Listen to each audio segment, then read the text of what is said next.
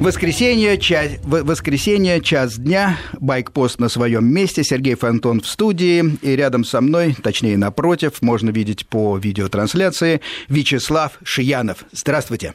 Здравствуйте, Сергей, здравствуйте, уважаемые радиослушатели, любители мотоциклов. Вячеслав Шиянов, я рад, что этот человек выбрался к нам. Легендарная личность, легендарный человек. И сейчас объясню, почему. Это моя личная точка зрения. И вот почему. Э, коллекционеров много, собирателей много. И если просто произнести слово «собиратель», закрыть глаза, коллекционер, подумать, представляется такой э, книжный немножко червь, который что-то коллекционирует, к себе тащит домой, прячет в коробочку. Эти коробочки иногда бывают у коллекционеров очень большие, вместительные, но все равно это какое-то очень интимное часто дело, и далеко не всегда коллекции бывают э, доступны для обозрения.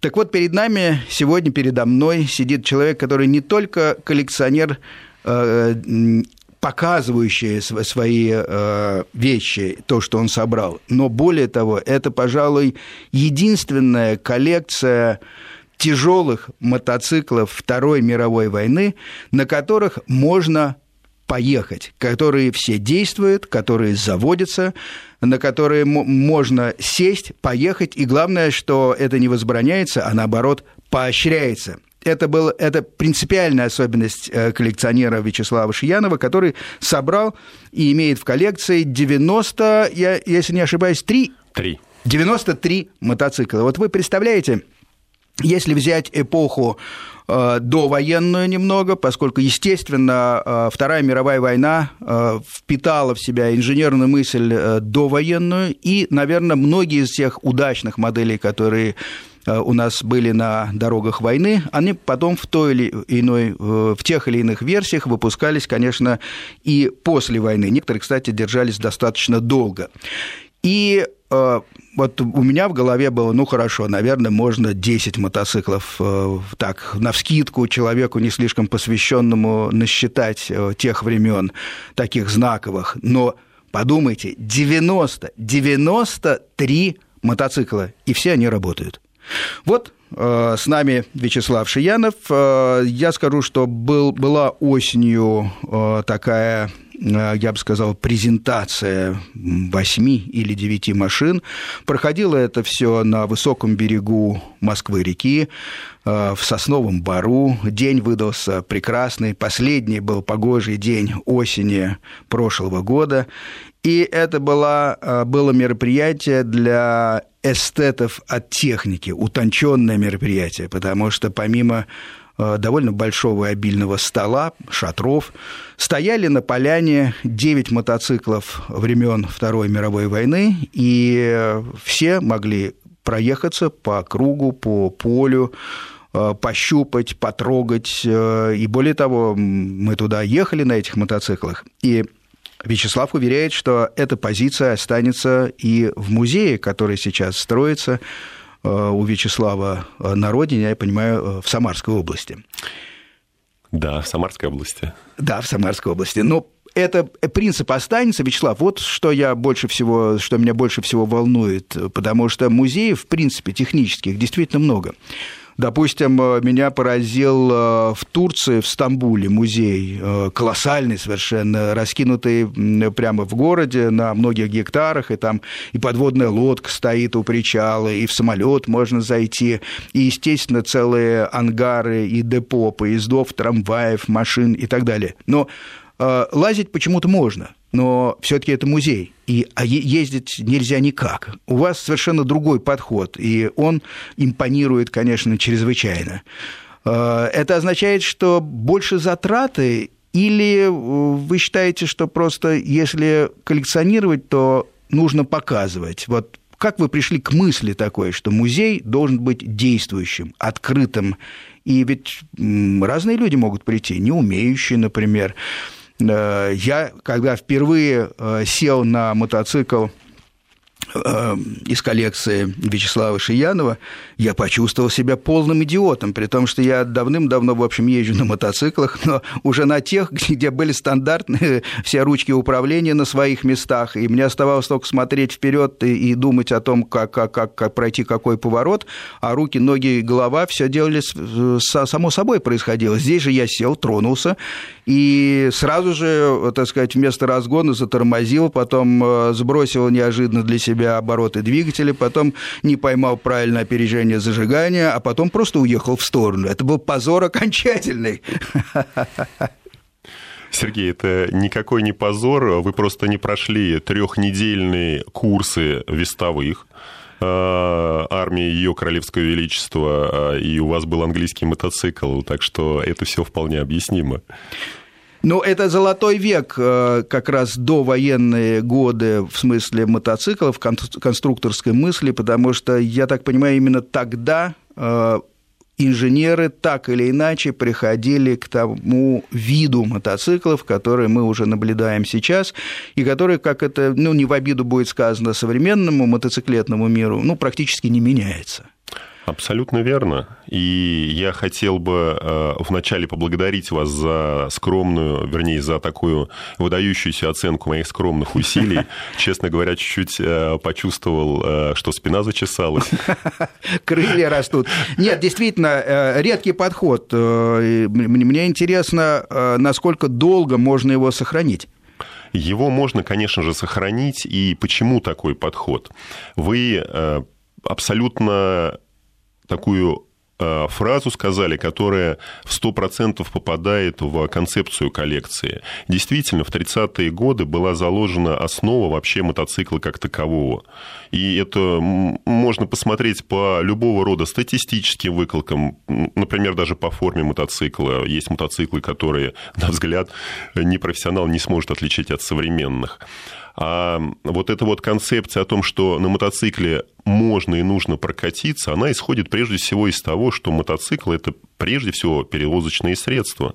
И, ну, если смотреть на мотоцикл, а не кататься на нем, это все равно, что смотреть на мороженое, но не попробовать его. Это не собирательство, извините, а ну, какое-то нехорошее действие. Вот.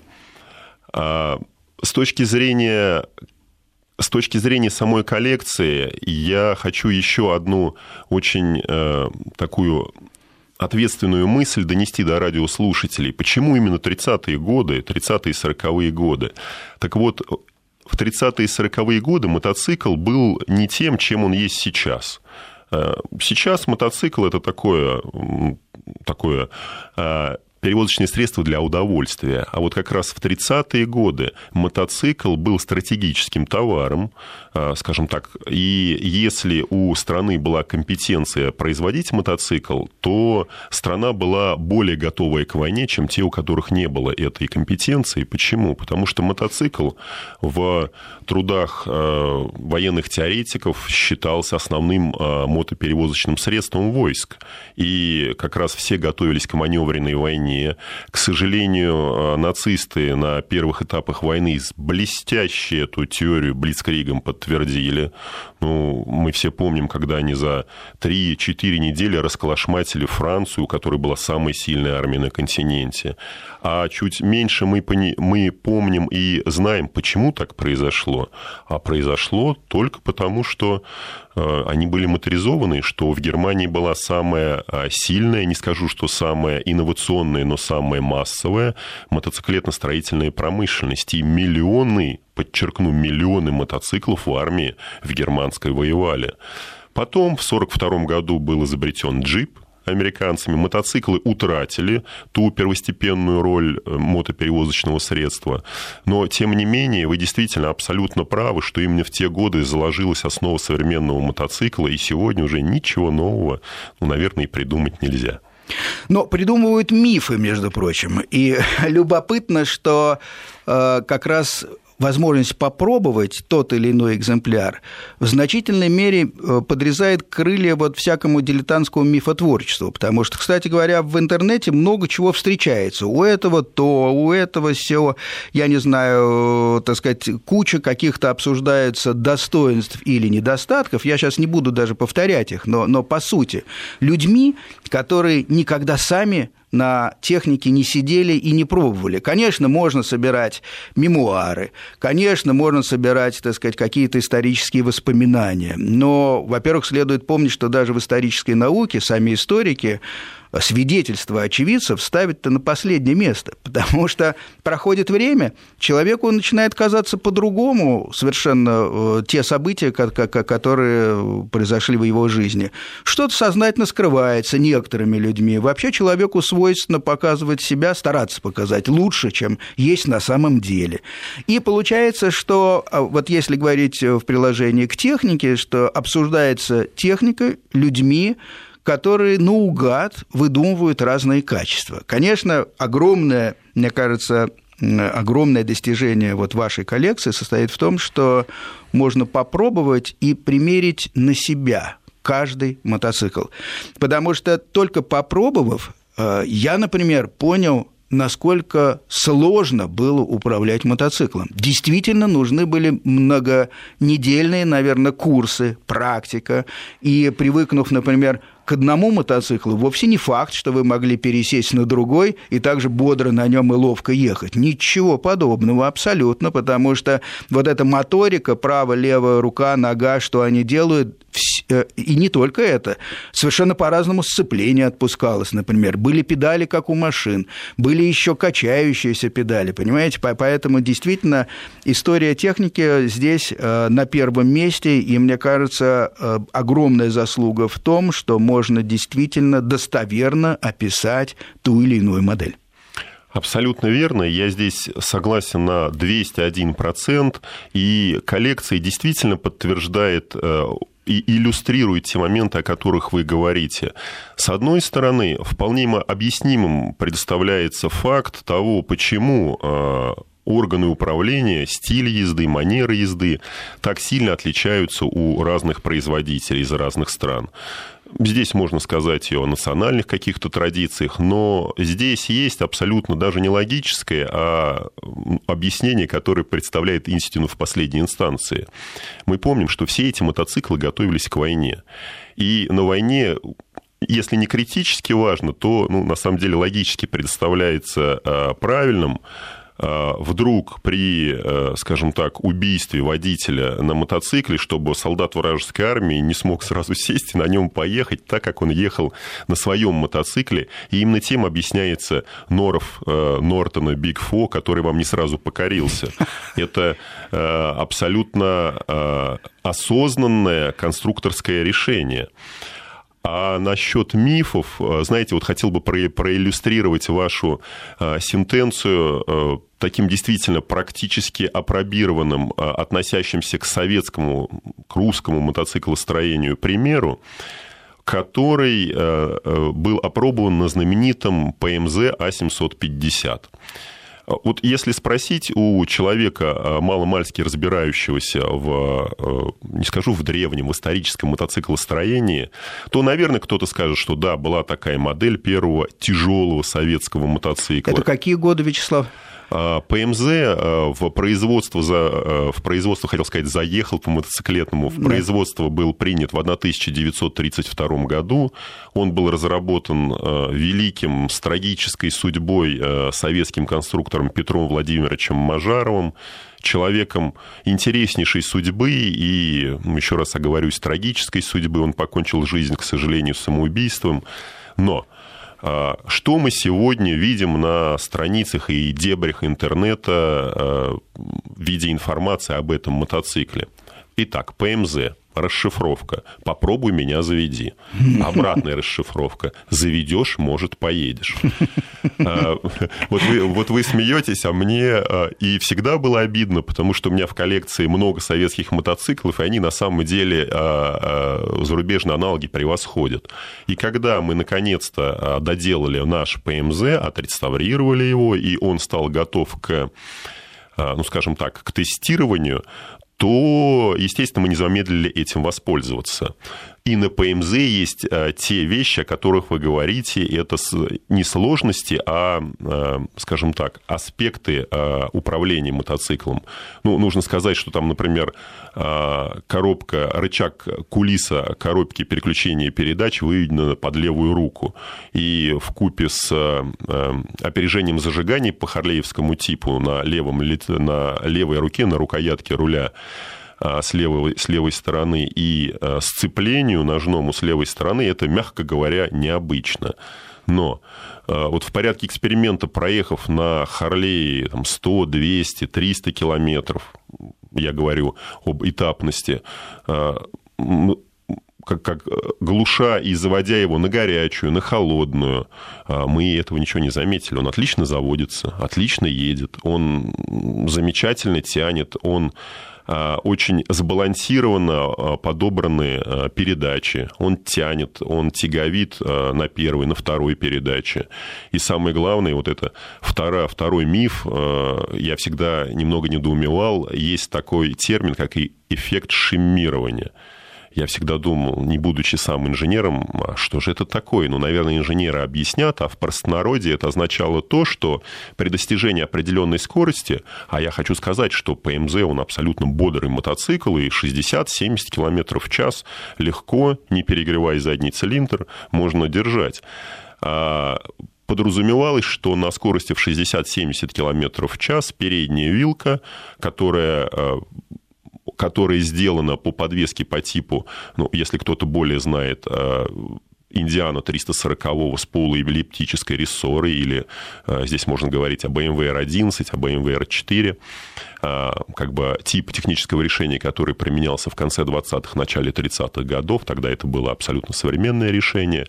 Так вот, те знатоки, в кавычках, о которых вы говорили, в один голос утверждает, что вилка начинает вибрировать на скоростях в 60-70 км в час, и очень большой, а, большой риск того, что колесо встает под 90 градусов к направлению движения. То есть просто поперек. Да, поперек, угу. и мотоцикл, ну, соответственно, переворачивается, что представляет опасность для Э, ну, естественно, водителей, пассажиров. Э, ну, на дворовом жаргоне иногда э, говорят «расколбас».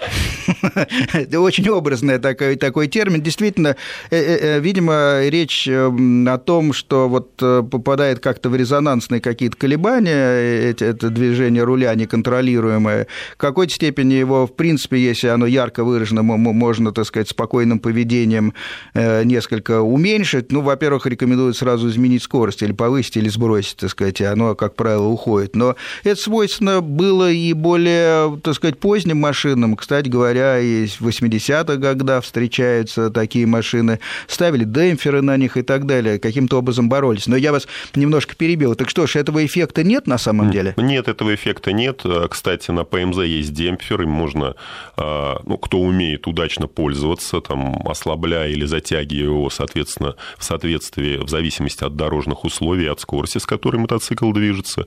Но этого абсолютно нет, и мотоцикл абсолютно а, с точки зрения, ну, скажем так, сегодняшним языком потребительских свойств и качеств соответствует моделям тех лет, тех времен его ценовой категории.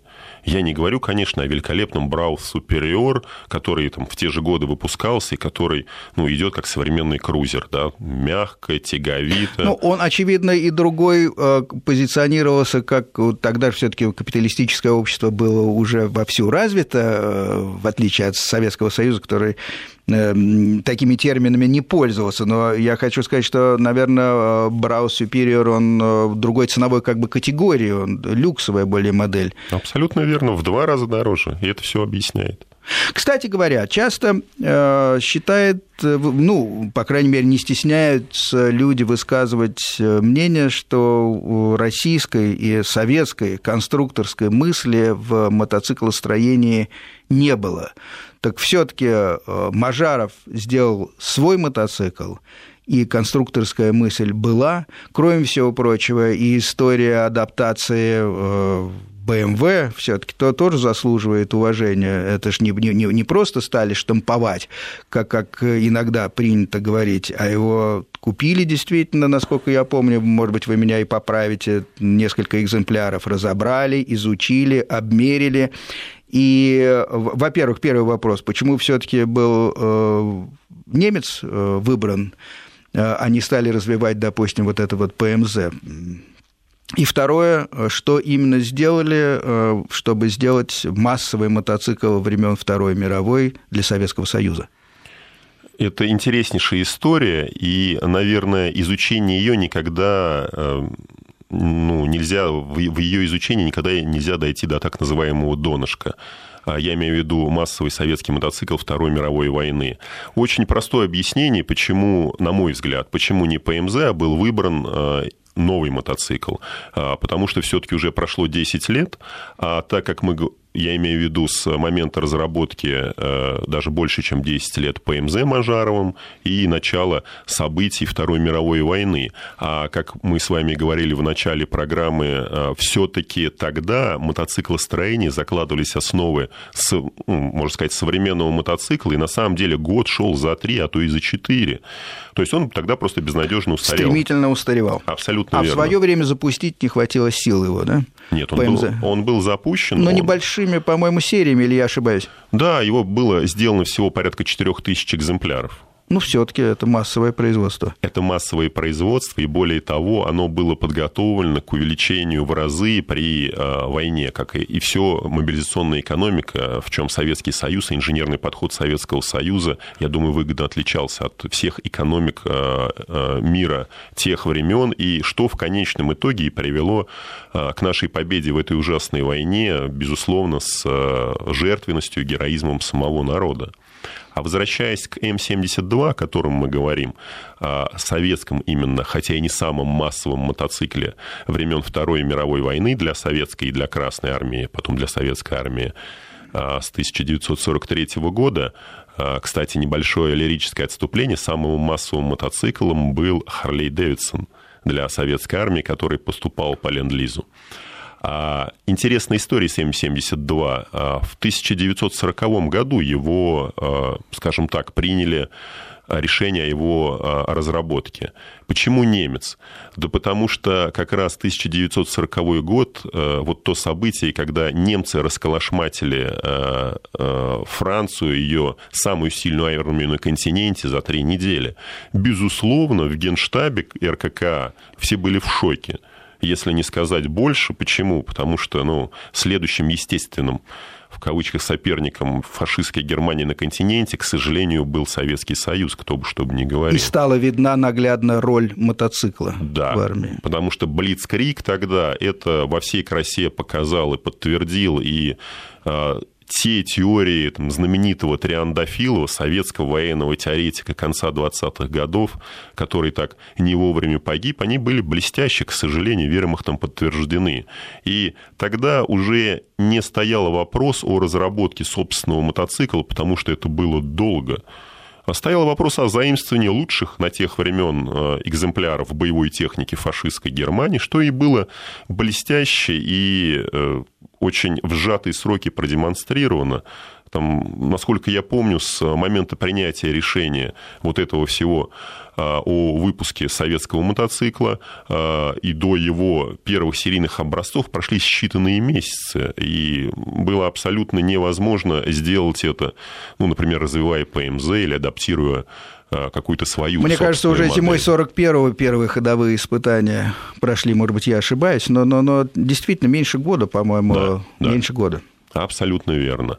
И вот опять очень интересная деталь, что ли, ведь э, вот если взять BMW R71, этот э, прототип, скажем. прототип, образец папа, как мы его называем, а дедушка это BMW R66, да, Э, то он не был э, скопирован просто так. В нем тоже были недоработки.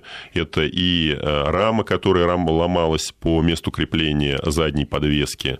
Потом ее с 1953 года в модели М72М вообще усилили косынками. Кстати, вот для знатоков очень что ли, такая деталь характерная. Вот когда на автобай продают М72, все говорят, все хотят почему-то, чтобы они были 40-х годов, и все с косынками. Ну да, и получается, что такого не может быть да, никак. Такого не может быть, потому что Хотя с точки никогда. зрения практики, наверное, правильнее купить с косынками. Абсолютно верно. Но вот я хотел чуть-чуть вернуться к э, философии копирования BMW R71 и разработки M72. Так вот, там было э, внесено э, несколько десятков, если не сотня, конструкторских изменений в документацию. Абсолютно вы были правы, он был э, очерчен, так и хочется сказать, оцифрован да, в современных да, да. терминах. И был очень быстро запущен в производство. И целесообразность этого выбора подтвердила вся дальнейшая история развития этого мотоцикла. Ведь даже сегодня в Соединенных Штатах абсолютно пользуются спросом, но уже как бы в ретро-плане современный мотоцикл «Урал», прямым, прямые потомки и наследники М-72. Да, э, интересная история. Я слышал, что там многие допуски были увеличены для того, что не могли сделать, и не было смысла стараться, освещение, крылья и так далее. Ну, у нас сейчас небольшой перерыв на новости, и возвращаемся с нашим разговором о старых мотоциклах снова в студию. Да, друзья, пожалуйста, звоните. 495, код Москвы, 232-1559. Может быть, э, через 5 минут сейчас я задам еще один свой вопрос. Дело в том, что, конечно, э, тематика тяжелых мотоциклов Второй мировой войны не зря у нас э, в эфире между двумя крупнейшими датами. Все-таки это дата Великой Победы и 22 июня, когда эта война для Советского Союза началась. Э, вопрос такой, э, как э, ваша коллекция, музей, как вы лично праздновали День Победы? Так как наша коллекция, безусловно, связана с этой э, трагической историей в, в книге «Жизни человечества» Второй мировой войной и нашей безусловной победой в ней, нашим основным вкладом, то мы праздновали это и пробегом э, у себя на родине, и э, какими-то я не скажу агитационными, но а, информационными материалами в, а, на нашем сайте, в, на, на наших страницах в соцсетях. И очень отрадно тем, что наш хит – это а, маленький мальчик, такой русский Ваня классический, да, наряженный в форму времен Великой Отечественной войны рядом с М-72, основным мотоциклом советской армии Великой Отечественной войны. А, буквально за сутки набрал свыше 4000 лайков, и мы не продвигали эту фотографию, а, знаете, в сети. Это просто а, с такими теплыми, восторженными и я бы скажу так, все географическими комментариями, начиная ну, у нас в стране от Владивостока и заканчивая Калининградом. «Моторы войны», по-моему, называется правильно, да, ваш э, сайт, э, и, э, соответственно, можем туда сейчас, если кто-то хочет заглянуть, посмотреть, чтобы более точно сформулировать вопрос э, Вячеславу Шиянову, который действительно является крупнейшим знатоком э, машин э, двухколесных и, и с колясками, трехколесных, получается, времен Второй мировой войны. Э, отрадно, что такая большая э, коллекция собрана именно у нас, в России, потому что мы привыкли все слышать о э, хорошим каких-то начинаниях в смысле коллекционирования техники. В основном там американцы этим занимаются, есть европейские большие коллекции. А вот представьте, 93 мотоцикла тяжелых, собранные здесь, у нас, в России – и будет создан музей. Я так понимаю, он уже строится. Кстати, как дела? Вы ведь, э, насколько я помню, хотели музей создать э, и в, на своей родине, в Самарской области. Да, на своей родине, в Самарской области, в милом поселке Петра Дубрава, который э, непосредственно около Самары. А, мы не только его хотели создать, мы его уже и сделали. Само здание экспозиционного зала построено мы его должны ввести в соответствии с законодательными требованиями в эксплуатацию. Как и всегда в России у нас есть, не скажу, что определенные проблемы, но это чиновники, это там какие-то бумаги. Но мы его не обязательно... так быстро двигается, как хотелось бы, да? Да, мы его обязательно сделаем, причем как хотелось бы, и ну, не для себя же, да, а для народа. А, казалось бы, чиновники и должны тоже для народа работать, но я не сетую абсолютно. Мы его обязательно введем, уже все готово, и люди туда ходят. 7, 7 июня я приглашаю моих любимых самарчан, моих земляков на... У нас будет такое очень интересное событие, как э, фото-карнавал уже в музее. Фотокарнавал, что это значит? Фотокарнавал, о, это задумка нашего директора э, Васенева Сергея, когда любой желающий может э, с предметами тех времен, э, в костюмах тех времен сфотографироваться на любом мотоцикле, который он выберет, проехаться, если сам сможет, то сам, если нет, то под водительством наших водителей и механиков. И э, кто займет первое место, у нас такое очень серьезное жюри, тот получит приз. Здорово. Кстати, о призах. Я думаю, что можно, э, так сказать, обсудить и такую идею, которая пришла мне в голову. Э, вопрос от Вячеслава Шиянова слушателям Вестей ФМ, например. А, и какой-нибудь от вас э, приз для тех, кто все-таки отгадает э, и правильно что-нибудь скажет. Соответственно, это может быть многоступенчатая штука, может быть э, в один заход разыгрываться. Надо, по-моему, подумать. Это будет популяризировать и технику Второй мировой войны, ну, а техника всегда связана и с людьми. Например, меня просто необычайно интересует судьба нашего конструктора Петра Мажарова, который в общем, э, очень ярким был и человеком. Я смотрел э, фотографии, читал статьи. Меня поразило, что он на фотографиях никогда не улыбался, кстати говоря. Э, что это, как вы думаете, просто черта характера и, и, или то бремя, которое было на его плечах? Вы знаете, я много про него читал, же есть отличная книга про него. А, и другие материалы, по крайней мере, у меня сложили впечатление, что это был человек, ну вот для себя я внутренне э, таких людей характеризую как человек-викинг который вот абсолютно настроен на дело, на результат. Его не интересует ничего, что происходит вокруг. Он как трактор движется к результату. Принимая в виду те условия, просто тяжелейшие и жесточайшие, которые были тогда, а, я имею в виду 20-е годы, когда он начинал свою активную трудовую деятельность в городе Ижевске.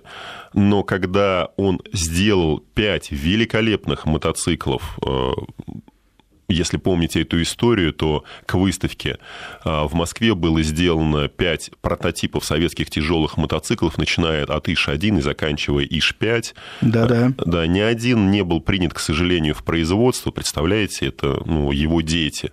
Не был в производство. Тут же его перебросили в Ленинград ставить Л-300, первый массовый советский мотоцикл в производство. И там было не все гладко. Конечно. А после этого его тут же перебросили обратно в Ижевск ставить как раз ПМЗА 750 в производство.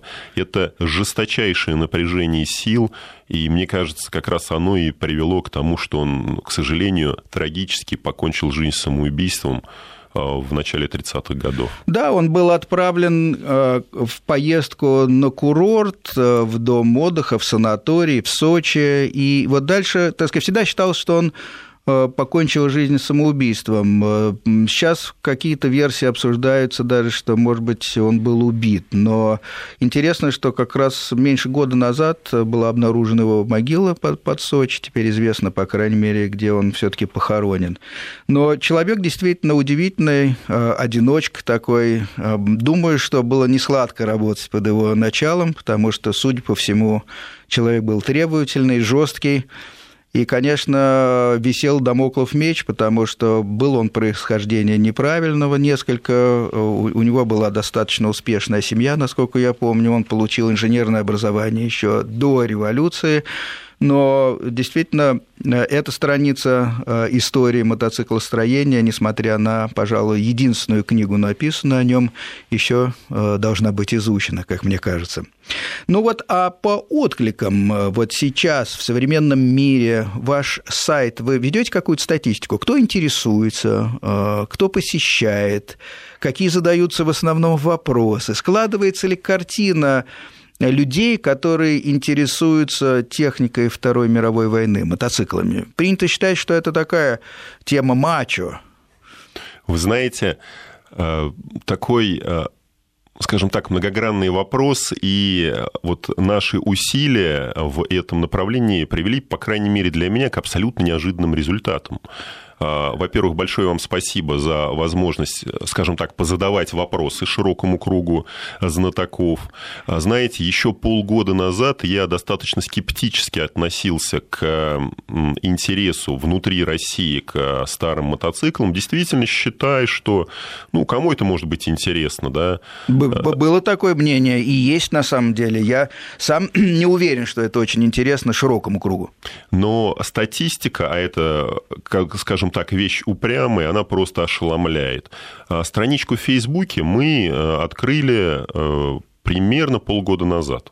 И сегодня уже 8,5 тысяч уникальных э, как бы, пользователей у этой страницы. Ну, что я имею в виду? Это то, у кого в новостях ну, наши материалы постоянно висят, скажем так. Угу.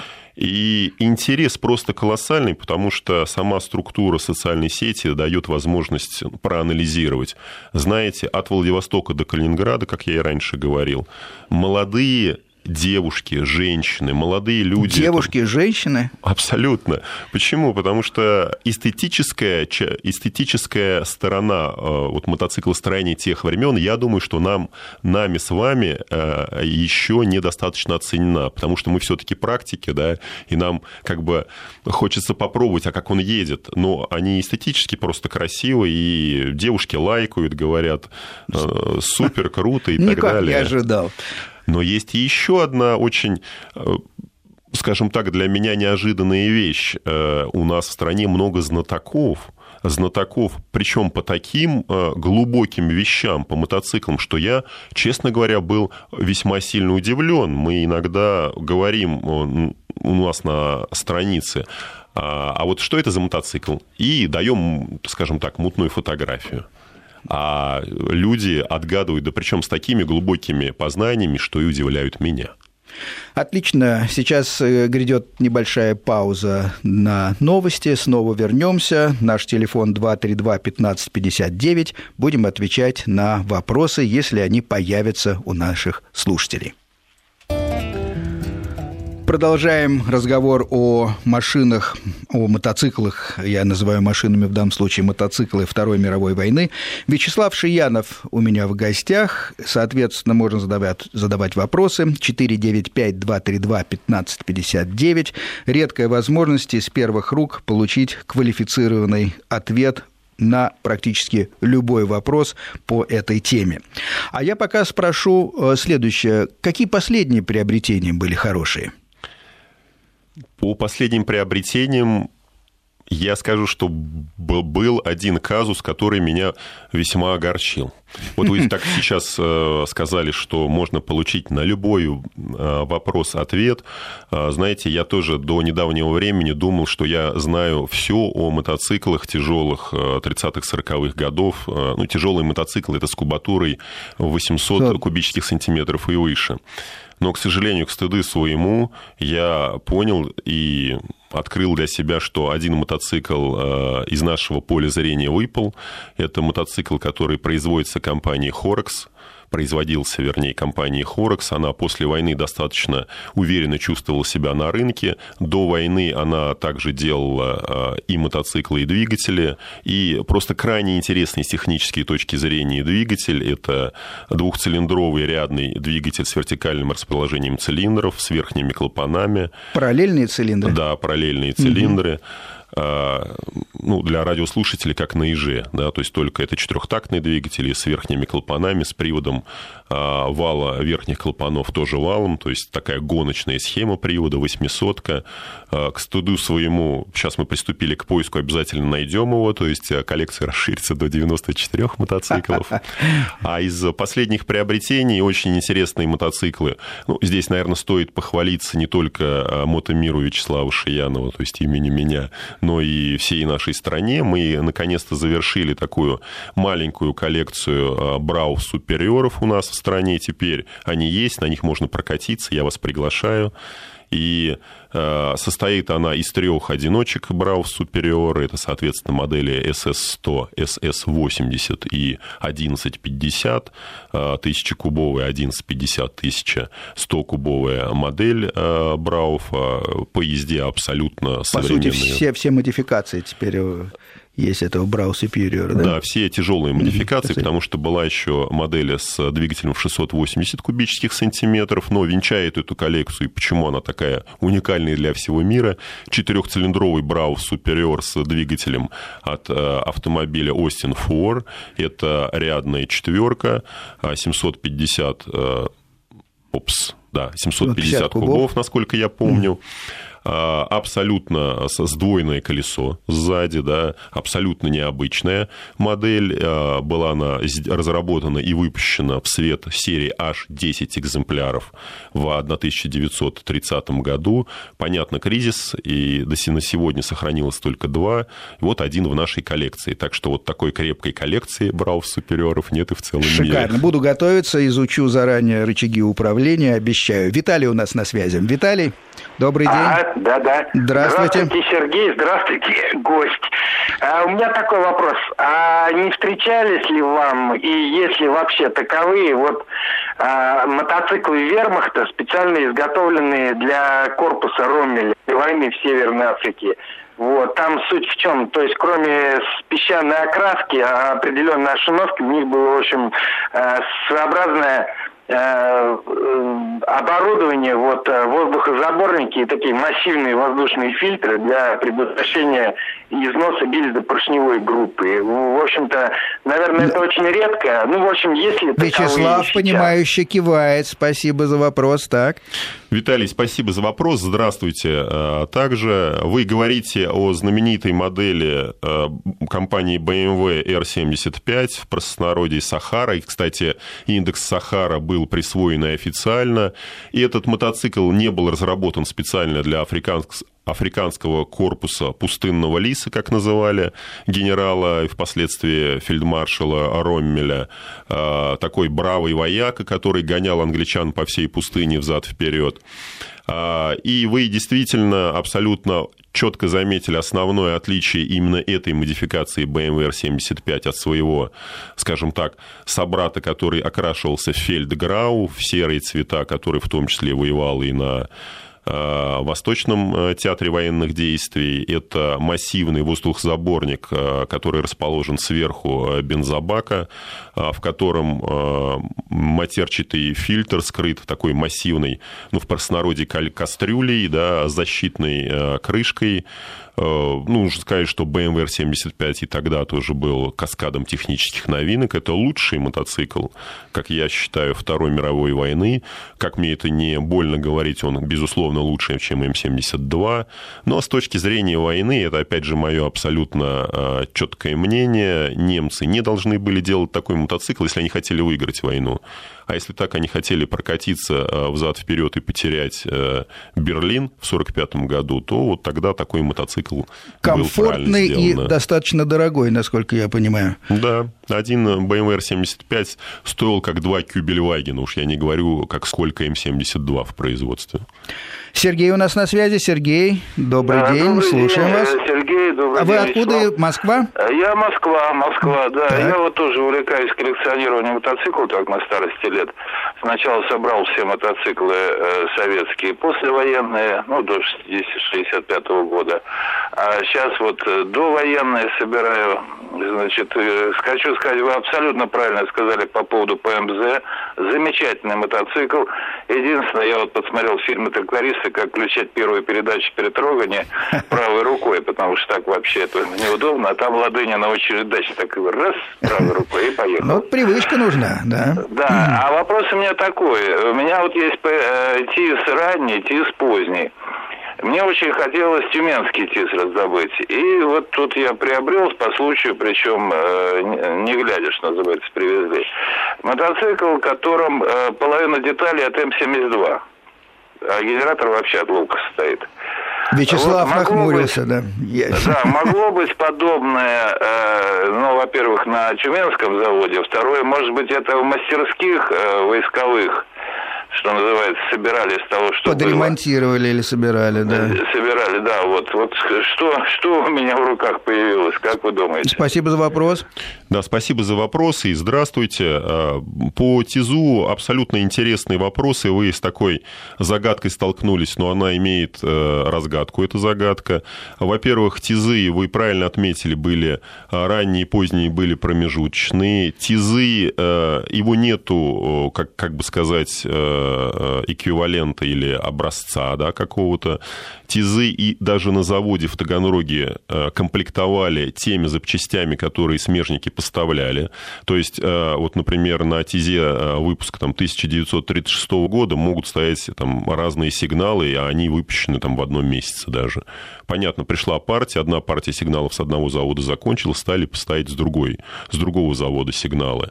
По поводу тюменского ТИЗа ну, правильное, правильное понимание, что э, мощности э, Таганрога были эвакуированы в Тюмень, э, и на самом деле потом были задействованы под производство М-72.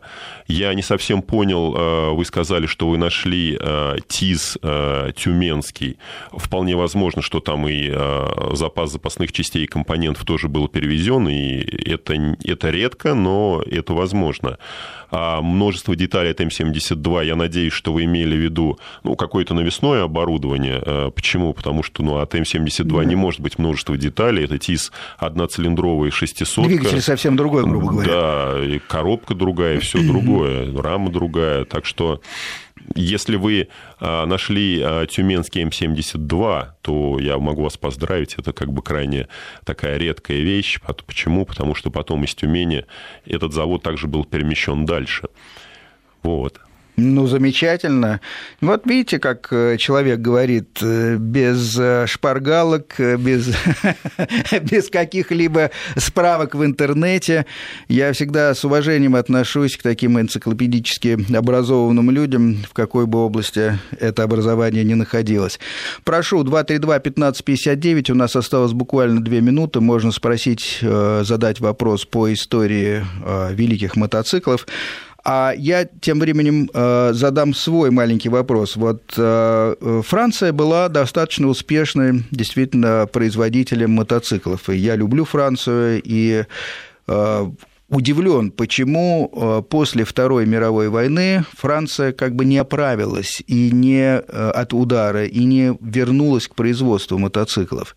Для меня это загадка. Очень мотоциклетная нация, очень любит это. Почему не получилось? Потому что э, Вторая мировая война – это своеобразный водораздел в мотоциклостроении с экономической точки зрения прежде всего. Если перед войной Франция делала замечательные тяжелые модели, которые есть в нашей коллекции, здесь и Браус извините, не брал Супериор, здесь и Рене Жилет, здесь и Гном Рон, то после войны все эти э, компании произошли на производство мопедов, там фактически велосипедов с моторами, поэтому мы о них и ничего не знаем, они выпускались достаточно массово до там, момента э, азиатского нашествия, тогда японского в 60-е годы. Так после этого, соответственно, все разорились. Спасибо. Как всегда, вопросов больше, чем э, эфира. К сожалению, наше время заканчивается. Я напомню, что в гостях у Байкпоста был Вячеслав Шиянов, коллекционер, э, владелец самой большой коллекции, по-моему, в Европе на данный момент, второй, э, машин Второй мировой войны, мотоциклов. Открывается музей, надеемся туда попасть. А так, удачи вам, всего самого хорошего. Спасибо, Сергей, за приглашение. Спасибо вам, дорогие радиослушатели, за то внимание, с каковым вы прослушали эту радиопередачу. Удачи. До свидания.